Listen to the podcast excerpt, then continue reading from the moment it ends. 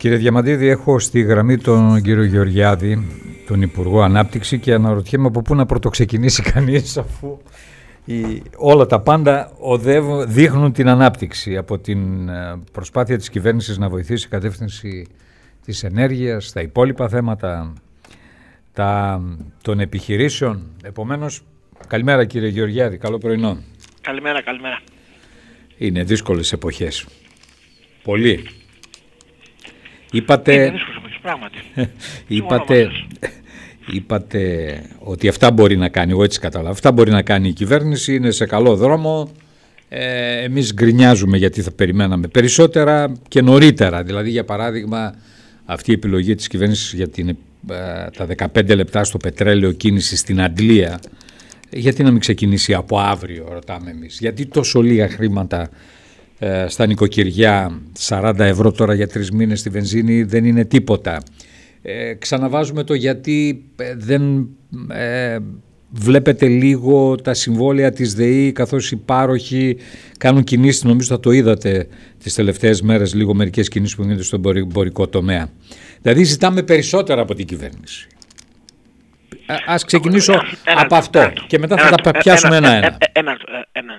Ένα λεπτό. Είναι η κατάσταση δύσκολη. Είναι. Υπάρχει ένας μας που δεν αναγνωρίζει το πρόβλημα και στο ρεύμα και στα κάσουμε και στην ακρίβεια. Υπάρχει ένας που μπορεί να ισχύσει ότι δεν υπάρχει πρόβλημα. Όχι. Χρειάζεται συνεχώς να λέμε ότι υπάρχει πρόβλημα ενώ όλοι αναγνωρίζουμε ότι υπάρχει πρόβλημα. Άρα, εφόσον όλοι το αναγνωρίζουμε ότι υπάρχει πρόβλημα, προφανώς και η κυβέρνηση ασχολείται με αυτό συνέχεια. Εγώ σήμερα στη Βουλή έχω μέσα τροπολογία για να έχω τη δυνατότητα να υποχρεώσω όλους τους ε, όσους διακινούν τα τρόφιμα να δηλώσουν σε ηλεκτρονική πλατφόρμα τα αποθέματά τους σε διάφορα έλαια και άλευρα έτσι ώστε να το, όπως κάναμε στην πρώτη περίοδο της πανδημίας με το υγειονομικό υλικό, έτσι ώστε να μπορούμε να έχουμε εικόνα πρώτον των αποθεμάτων που θα έχουμε τους επόμενους μήνες και δεύτερον να αποφύγουμε τη μαύρη αγορά. Μήπως πρέπει και να απαγορεύσετε τις εξαγωγές ε, κύριε Γεωργιάδη; Γιατί... Μα ποιες εισάγω, λέω εισάγουμε. Μιλώ για άλλα είδη που ενδεχομένως Μα έχουμε... δεν υπάρχει, μην μη, μη, μη, μη πηγαίνετε στο ότι υπάρχει εύκολη λύση. Δεν υπάρχει εύκολη λύση. Η Ελλάδα σε όλα αυτά τα είδη είναι εισαγωγέας, όχι εξαγωγέας. Δεν εισάγουμε στάρι, δεν εισάγουμε ηλιέλαιο, δεν εισάγουμε αραβοστέλαιο. Παράγουμε στην Ελλάδα και δεν το ξέρα. Εντάξει, αλλά οι έμποροι όταν δουν μια πολύ καλύτερη τιμής θα στείλουν, ας πούμε, στην Τινησία σκληρό στάρι, διότι σκληρό στάρι είχαμε λίγο παραπανίσιο, έτσι, για καθώς παράγουμε. Ναι. Ε, έγινε αυτό πριν από λίγες μέρες, σας το αναφέρω γιατί έγινε. Γιατί αυτό έγινε. που παράγουμε, ό,τι παράγουμε από όλα αυτά είναι λίγες ποσότητες. Δεν επαρκούν για την εσωτερική μας αγορά. Είμαστε, σας λέω, ελληματική βαριά σε όλα αυτά. Να μου λέγατε για ελαιόλαδο μάλιστα. Σε αυτά τα είδη είμαστε ελληματικοί. Είμαστε χώρα κατά βάση εισαγωγέας. Τι θα πει να παγώσουμε τις εξαγωγές. Δεν κάνουμε εξαγωγές πρακτικά. Άρα καταγράφετε τα αποθέματα... Ε... Καταγράφουμε τα αποθέματα, όποιος δεν τα δηλώσει Πώς μπορεί να το ελέγξει κανείς αυτό Πώς τώρα στην εξέλιξη. Ξέρετε πώς είχαν πιάσει τότε στο στατιστικά, δεν θυμάστε στην αρχή; Τι λέτε; Δίνεις ένα περιθώριο χρόνο να τα δηλώσουν, ε; Και μετά στον νόμο υπάρχει ότι αν δεν τα έχεις δηλώσει και τα βρούμε σε αποθήκη τα κατάσχουμε. Τι λέτε; Το κράτος έχει πολλούς τρόπους. Να, όταν να, θέλει, να, ναι, όταν κινητοποιηθεί, Μα ναι. κινητοποιείται. Βάλαμε πλαφόν στο κέρδος αμέσως. Ένα άλλο παράδειγμα, Βάλαμε τώρα την πλατφόρμα για το, για το υλικό. Μα δεν καθόμαστε καθόλου. Κάνουμε ελέγχους νυχθημερών. Μα δεν, όλη μέρα με αυτό ασχολούμαστε. Στο λόγο μου. Δηλαδή το, το, το ότι ακούω ότι δεν ασχολούμαστε με την ακρίβεια με ξεπερνά. Τώρα ο κόσμος βεβαίως λέει ωραία ασχολείστε. Αλλά τα πράγματα ανεβαίνουν. Μα βεβαίως ανεβαίνουν. Αφού έχουμε πόλεμο με το πλαφόν στα κέρδη, με το κομμάτι το, το, των ελέγχων της χροκέρδειας που είχατε κάποια αποτελέσματα, εκεί προβλέπετε νομοθετικά να ανακοινώνονται και ονόματα κύριε Γεωργιάδη; Δεν, δεν μπορείς να ανακοινώσεις ονόματα. Διότι ο λόγος που δεν μπορείς να ανακοινώσεις είναι πάρα πολύ απλός. Όλα τα διοικητικά πρόστιμα τίθενται υποδικαστικό έλεγχο. Αν κάποιου του ανακοινώσεις το όνομα αλλά δικαιωθεί στα δικαστήρια αύριο, ποιος ευθύνεται. Μάλιστα. Δεν είναι τόσο εύκολο είναι αυτό που υποαίρεση δηλαδή κάποια πράγματα. Καταλαβαίνω. Ναι. Κύριε Γεωργιάδη, ε, από εδώ και πέρα βάζετε αυτή τη στιγμή την τροπολογία για να ελέγξετε, να δείτε τα αποθέματα. Υπάρχουν άλλοι τρόποι, γιατί όπως φαίνεται στα σιτηρά ας πούμε στο Αλεύρι, οι τιμές τραβάνε την ανιούσα. Υπάρχουν τρόποι να προστατευτεί η εσωτερική αγορά από τις συνεχείς ανατιμήσεις; Ένα λεπτό. Καταρχάς να καταλάβουμε γιατί τραβούν την ανιούσα. Την τραβούν την ανιούσα εκλόγων κερδοσκοπίας ή την τραβούν την ανιούσα διότι υπάρχει πραγματικό πρόβλημα προσφοράς; Τι ζούμε εδώ; Εδώ είναι κατεξοχήν το δεύτερο. Για ποιο λόγο το δεύτερο, διότι οι δύο βασικοί σιτοβολώνες της Ευρώπης είναι η Ουκρανία και η Ρωσία.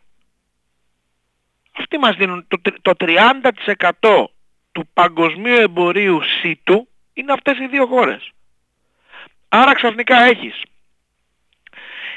το 30% της παγκόσμιας προσφοράς ΣΥΤΟΥ εκτός παγκόσμιας αγοράς. Άρα έχεις πολύ μεγαλύτερη μείωση στην προσφορά. Εφόσον έχεις απότομη τόσο μεγάλη μείωση στην προσφορά, τι θα κάνουν οι τιμές. Θα πάνε προς τα κάτω ή προς τα πάνω; Ναι, το θέμα είναι οι παρεμβάσεις της πολιτείας πόσο οι μπορούν να φέρουν αποτέλεσμα. Μπορούν σε ένα βαθμό και αυτά που κάνουμε είναι το σωστό. Και η επάρκεια είναι το θέμα, διότι. Την επάρκεια τη βάζουμε με την πλατφόρμα. σήμερα ε. δεν υπάρχει με επάρκεια. Δεν υπάρχει να μην δημιουργούμε πανικό χωρίς λόγο ζήτημα επάρκειας σήμερα δεν υπάρχει. Όταν λέμε σήμερα δεν εννοούμε για σήμερα. Για υπάρχει την περιθώριο η αγροτική. Υπάρχει περιθώριο να σπρώξουμε την αγροτική παραγωγή σε κάποιες κατευθύνσεις για την επόμενη χρονιά. Διότι και αυτό είναι θέμα. Α πούμε στο καλαμπόκι. Τώρα δεν, δεν είναι δικό σα. Δεν, δεν είναι δικό σας θέμα. Αλλά αναρωτιέται κανείς αν κάποιος πρέπει να σπίσει πήρτε περισσότερα καλαμπόκια. Ας πούμε. Δηλαδή, καταλαβαίνετε τι εννοώ έχω, τώρα. Έχω πάντα τη γνώμη ότι ο καπιταλισμός λειτουργεί.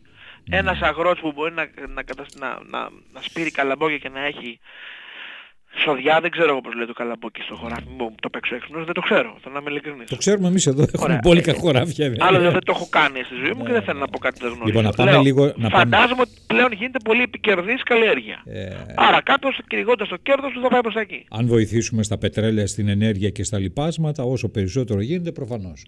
Θέλω να σας πάω σε αυτό το θέμα, στην, στα ενεργειακά διότι ας πούμε στον ανταγωνισμό βλέπουμε ότι οι εταιρείες, δεν ξέρω αν είδατε δημοσιεύματα τελευταία, είχα κάνει και εγώ την περασμένη εβδομάδα ένα αεροπορτάζ όπου βλέπουμε ότι οι πάροχοι ανταγωνιζόμενοι για το πώς θα αρπάξει ο από τον άλλον πελάτες βάζουν ας πούμε ε, νέα συμβόλαια.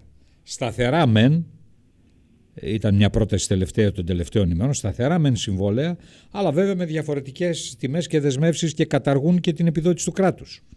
Δεν ξέρω αν το είδατε αυτό το πράγμα. Και αν, πρέπει δηλαδή, θέλω να πω, απαιτούν οι πολίτες, Υπουργέ, να ελέγχεται η αγορά όσο περισσότερο γίνεται. Να είστε από πάνω δηλαδή. Διότι ο ανταγωνισμός είναι μεγάλος. Διαμαντόπουλε, θέλω να μου πείτε εσείς που είστε ένας δίκαιος άνθρωπος. Ευχαριστώ. Πιστεύετε, το εννοώ έτσι, πιστεύετε ότι αυτή η παρούσα πολιτική ηγεσία του Υπουργείου Ανάπτυξης δεν κάνει ελέγχους; Ναι, αλλά ακούω την αντιπολίτευση που σας ρίχνει ε, διάφορα. Μα εγώ προκάλεσα Υπάρχοι την αντιπολίτευση. Εσχροκερδούν σε βάρος, κανείς δεν τους ελέγχει. την αντιπολίτευση στη Βουλή να φέρουν από την περίοδο διακυβέρνησης ΣΥΡΙΖΑ ή από την περίοδο διακυβέρνησης ΠΑΣΟΚ έστω ένα πρόστιμο μεγαλύτερο από αυτά που έχω βάλει εγώ σε κάποια μεγάλη αλυσίδα. Ένα. Στα πέντε χρόνια ΣΥΡΙΖΑ και ένα στα 25 χρόνια Πασόκ. Δεν έφερε ούτε το ένα κόμμα ούτε το άλλο γιατί δεν υπάρχει. Όχι μόνο κάνουμε ελέγχους. Η δημιουργία της Δημαία σχεδόν εξαφάνισε το παρεμπόριο από τους δρόμους. Ακούτε πια για παρεμπόριο όπως ακούγατε; Για γιατί δεν ακούτε; Για, για παράδειγμα, ας μην συγκρίνουμε Έλα, με τα χθεσινά. Γιατί δεν ακούτε; Ο ΣΥΡΙΖΑ δεν, ακούτε; δεν ακούμε. Δεν γιατί ακούμε, το μαζέψαμε είναι η απάντηση. Λοιπόν, ο ΣΥΡΙΖΑ, ο ΣΥΡΙΖΑ κρίθηκε. Τώρα θέλουμε να κρίνουμε εσάς. Εσάς θέλω να, να, να, να σας δυσκολέψουμε. Αν μας κρίνετε δίκαια, λοιπόν, σας έκανα Δίκαια θέλουμε να σας κρίνουμε. Ακούτε για παρεμπόριο σήμερα όπως ακούτε. Όχι, δεν ακούω για παρεμπόριο. Είναι αλήθεια σε αυτό το επίπεδο. Γιατί το μαζέψαμε είναι η απάντηση. Πώς το μαζέψαμε; Φτιάξαμε μια υπηρεσία που ονομάζεται Δημαία που δεν υπήρχε, τη στελεχώσαμε κόσμο, την αμολύσαμε στους δρόμους, αν γίνει καταγγελία βίστε στο χώρο του που κάνεις να πουλήσει κάτι σε 5 λεπτά, έχουμε κατάσχει εκατομμύρια ίδια από αποθήκες που βρήκαμε και κάναμε τη δουλειά των λαθρεμπόρων πάρα πολύ δύσκολη. και έτσι πατάξαμε σε πολύ μεγάλο βαθμό το παρεμπόριο.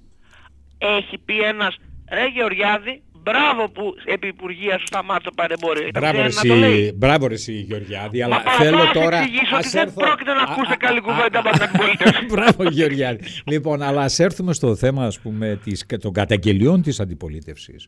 Ή είναι κούφια λόγια και αναφορώ, αναφέρονται Μα στους δεν- παρόχους δεν- και την, δυστυχώς- την- ακούστε, ακούστε. τα υπερκέρδη από τα οποία σας ζητούν να τα φορολογήσετε. Το πρόβλημα με τις καταγγελίες στην αντιπολίτευση στην Ελλάδα... πα- πραγματικά Δεν μιλάμε είναι για- υπαρκτό το θέμα αυτό; Ακούστε. Υπαρκτό είναι για ορισμένες κατηγορίες παρόχων που έχουν χετζάρει τις τιμές τους.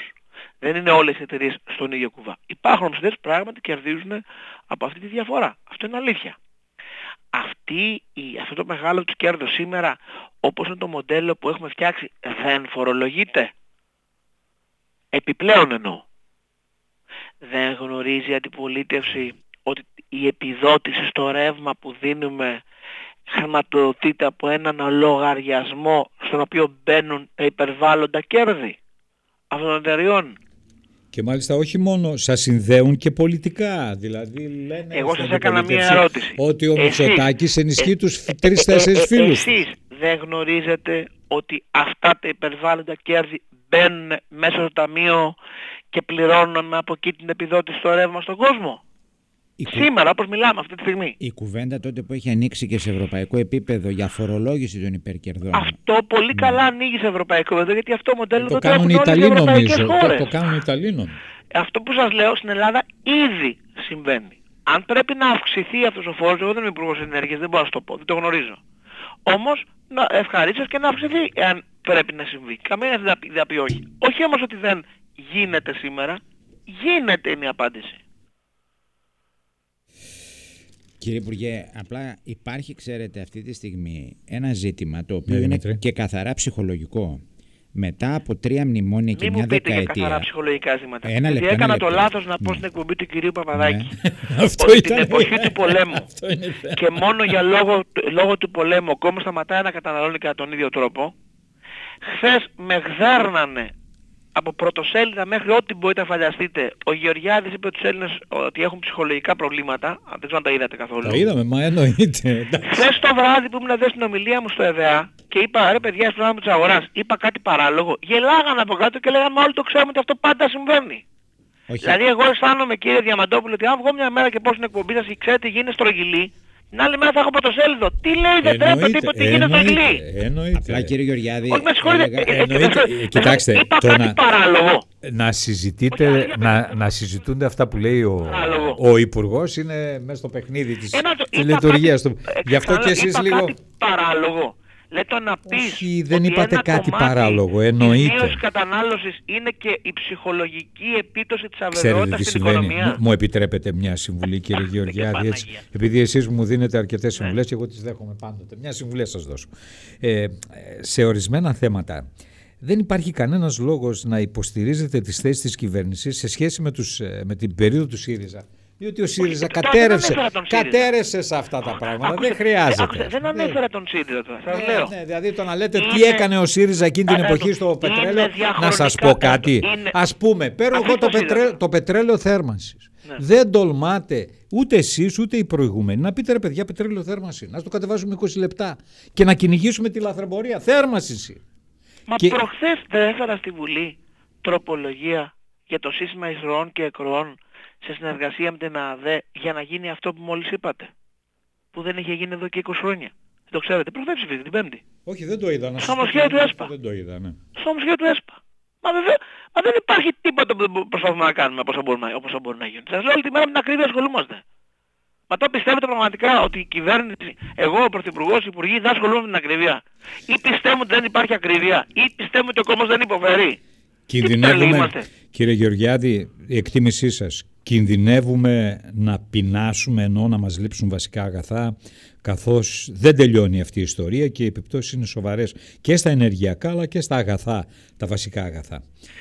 Ο λόγος που ψηφίζουμε την τροπολογία που σας είπα με την ηλεκτρονική πλατφόρμα είναι ακριβώς για να έχουμε την πλήρη εικόνα επάρκειας της χώρας σε όλα τα κρίσιμα αγαθά αλλά και για να ε, εμποδίσουμε φαινόμενα μαύρης αγοράς.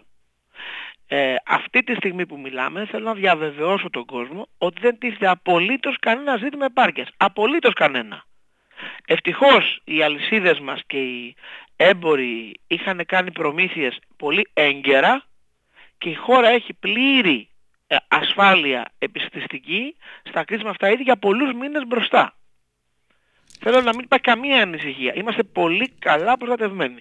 Για να διατηρήσουμε αυτή μας την καλή εικόνα, γι' αυτό φτιάχνουμε και την πλατφόρμα. Τι θέλουμε να αποφύγουμε δηλαδή, την περίπτωση κάποιοι να κρατάνε αγαθά στις αποθήκες τους, για να ανεβεί τεχνητά η τιμή. Καταλαβαίνετε τι λέω.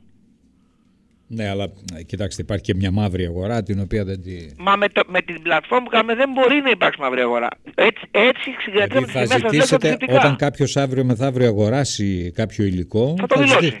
Θα το, θα το δηλώσει. Άρα θα βρείτε Άμα από το πού... δηλώσει δεν μπορεί να πει δεν έχω να πουλήσω. Ναι. Καταλάβατε τι κάνει αυτό το πράγμα.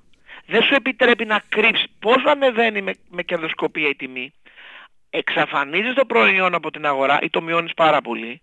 Ο κόσμος το ζητάει και δεν το βρίσκει και ανεβάζει την τιμή του. Τώρα αυτό δεν μπορεί να συμβεί, εμείς θα βλέπουμε πού είναι τα αγαθά αυτά. Κατά τη γνώμη σας κύριε Γεωργιάδη πρέπει να υπάρξει και ακόμα ένα πακέτο ενίσχυσης των επιχειρήσεων αν συνεχιστεί αυτή η κατάσταση για μεγάλο χρονικό διάστημα διότι τα 15 λεπτά στην Αντλία στο πετρέλαιο κίνησης έχουν ενδιαφέρον. Η Ευρώπη... Το άλλο είναι ψηλολόγια τώρα η, μεταξύ μας. Τώρα, η Ελλάδα, έτσι. η Ελλάδα ε, ε, μάχεται για μια πανευρωπαϊκή λύση στην ενέργεια. Είδατε και σήμερα ότι σχεδιάζεται αγορά LNG και φυσικού αερίου συνολικά από την Ευρωπαϊκή Ένωση για όλες τις χώρες της Ευρώπης. Αρχίζει και η Ευρώπη και μπαίνει στη λογική της κοινής δράσης. Ε, θέλω να είμαι μαζί σας πάρα πολύ ειλικρινής. Τα περιθώρια που έχει το ελληνικό κράτος να κινηθεί δεν είναι άπειρα. Είναι σχετικά περιορισμένα. Το καταλαβαίνετε. Τα περιθώρια που έχει συνολικά η Ευρώπη είναι πολύ μεγαλύτερα. Εμείς λοιπόν διεκδικούμε από την Ευρώπη μια ευρωπαϊκή λύση για αυτό το θέμα. Έως ότου υπάρξει κινούμαστε με τα δικά μας μέσα. Αυτά τα περιορισμένα που έχουμε. Όταν, όταν προχωρήσει η ευρωπαϊκή λύση, προφανώς θα έχουμε στα χέρια μας και περισσότερα εργαλεία. Τα διεκδικούμε. Αυτό που θέλω να μεταφέρω ως μήνυμα στους πολίτες όμως, είναι ότι ούτε αδιάφοροι είμαστε, ούτε ε, δεν έχουμε καταλάβει το πρόβλημα. Είμαστε όλοι παιδιά στο ίδιο καζάνι. Είναι μια φοβερή παγκόσμια κρίση, πρωτόγνωρη. Η δική μας γενιά μεγάλωσε με την βεβαιότητα ότι εμείς είμαστε τυχερή γενιά που δεν θα ζήσει πόλεμο. Έτσι μεγαλώσαμε. Αυτή είναι η γενική μας ιδέα. Κάναμε λάθος όπως απεδείχθη. Δυστυχώς ζούμε πόλεμο. για την ψυχολογία του Έλληνα κύριε Γεωργιάδη. Σας έλεγα για την ψυχολογία του Έλληνα. Έχει ναι. φάει 10 χρόνια τρία μνημόνια, έφαγε 2 χρόνια πανδημία και τώρα έρχεται και αυτό. Δηλαδή ε, ξέρεις τι θέλουμε, δεν ξέρω άλλον ευρωπαϊκό Δημήτρη, λαό. Ξέρεις τι θέλουμε εμείς από τις κυβερνήσεις. θέλουμε στη βαρύ διοίκηση να μας μιλάει, ε, μισό λεπτό, ναι. να μας μιλάει στα ίσια. Μα στα ίσια σας μιλάω. Έτσι και επίσης να μην κάνει εκλογές με ψήλου πίδημα. Αλλά δεν υπάρχουν εκλογές. Δεν υπάρχουν εκλογές. Αλλά ακούστε λίγο τώρα, ακούστε. Και εγώ ξέρετε τι θα ήθελα. Να μπορούσα με τους μεσόρους που κάναμε σήμερα μια πολλή συζήτηση μαζί να κάνουμε μια τέτοια πραγματική συζήτηση. Όχι να, να είσαι έτοιμος να πυροβολήσεις τον άλλο και να πάει να βρεις το κόμμα και αν έκλεισε τον παρατατικό σωστά τον ενεστώτα. Δεν είναι ναι. αυτή, δεν μπορεί να γίνει αυτή, δεν μπορεί να είναι αυτή η πολιτική μας ε, ε, συμπεριφορά σε εποχή πολέμου. Πρέπει όμως ε, να ανεβεί και ο βασικός μισθός στον ιδιωτικό τομέα. Τι λέτε; Μα θα ανεβεί ο βασικός μισθός. Πόσο; Αρκετά. Αρκετά. Πάνω από 5%. Δεν θα να κάνω εγώ ανακοίνωση, θα ανεβεί αρκετά σας είπα. Μάλιστα. Κύριε Γεωργιάδη, σας ευχαριστώ πολύ. Καλή σας μέρα από την Βόρεια Ελλάδα και τη Θεσσαλονίκη.